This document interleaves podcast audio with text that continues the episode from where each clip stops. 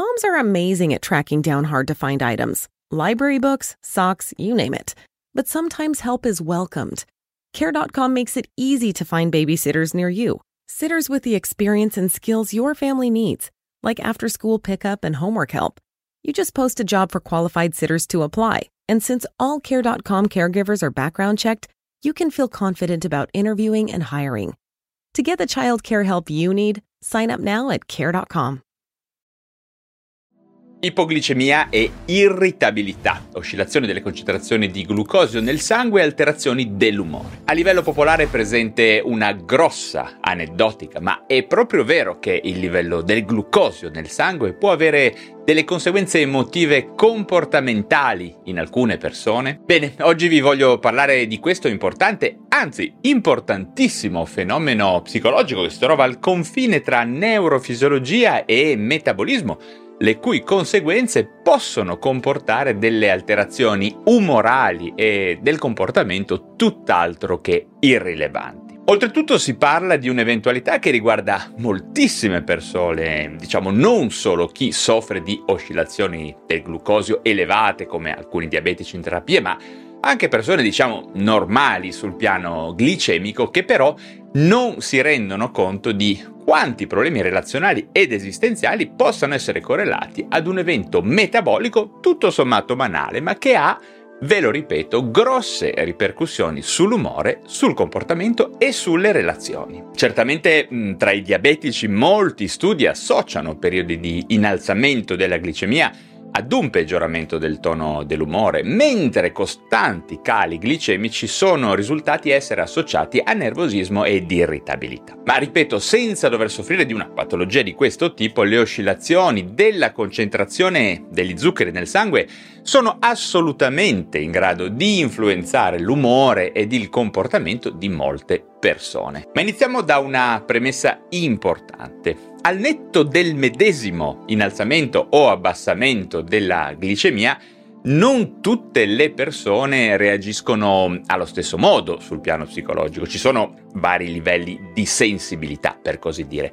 Abbiamo infatti persone che reagiscono in maniera molto più eh, radicale di altre alle variazioni della glicemia. Ad esempio lo stesso ciclo mestruale in alcune donne può influenzare la risposta emotiva e comportamentale ad un abbassamento glicemico, anche quando questa diminuzione di glicemia non è direttamente patologica.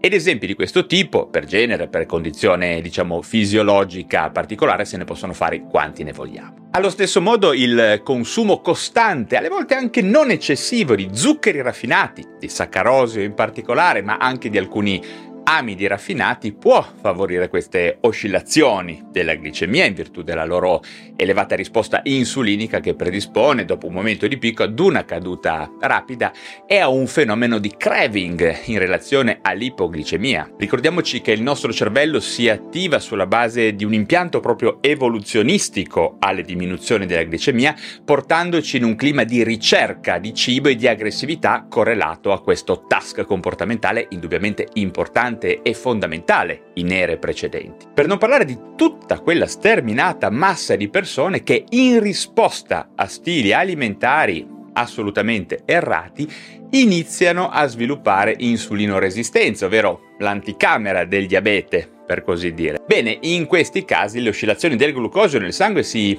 iniziano ad estremizzare con la possibilità che si manifestino effetti psicologici simili addirittura ad alcuni disturbi d'ansia, panico, oscillazioni dell'umore magari più marcate, sebbene di breve durata e completamente per così dire, dipendenti dalla suzione poi di alcuni cibi. Insomma, molte delle sindromi metaboliche che si stanno sviluppando nelle persone, in particolare nei soggetti più giovani, possono, studi clinici alla mano, diventare responsabili di umore instabile, perdita di concentrazione, irritabilità, instabilità relazionale, stanchezza cronica e molto altro. A questo punto una specifica importante, le sole oscillazioni della glicemia chiaramente non possono essere responsabili dell'esordio di un disturbo bipolare grave, un disturbo d'ansia, un vero e proprio disturbo depressivo, ma certamente lo possono in alcuni casi peggiorare, aggravare o addirittura peggiorare e falsare la risposta farmacologica di queste persone, ok? Ma quali sono le cause ed i sintomi di oscillazioni glicemiche e di insulino resistenza? Bene, oltre ai sintomi psichici e comportamentali che vi ho già accennato, quindi irritabilità, tensione emotiva, ansia, a volte panico o umore instabile, transitoriamente instabile, abbiamo poi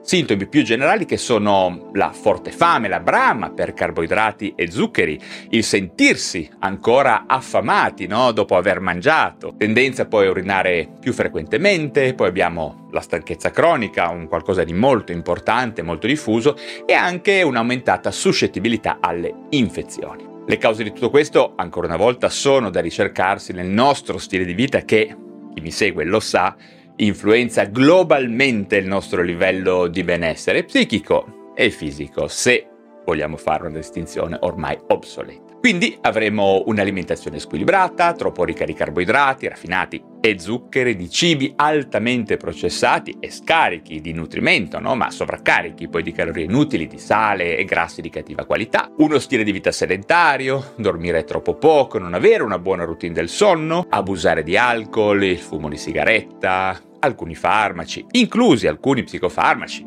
ma non solo, ad esempio cortisonici, alcuni diuretici e in realtà anche molti altri.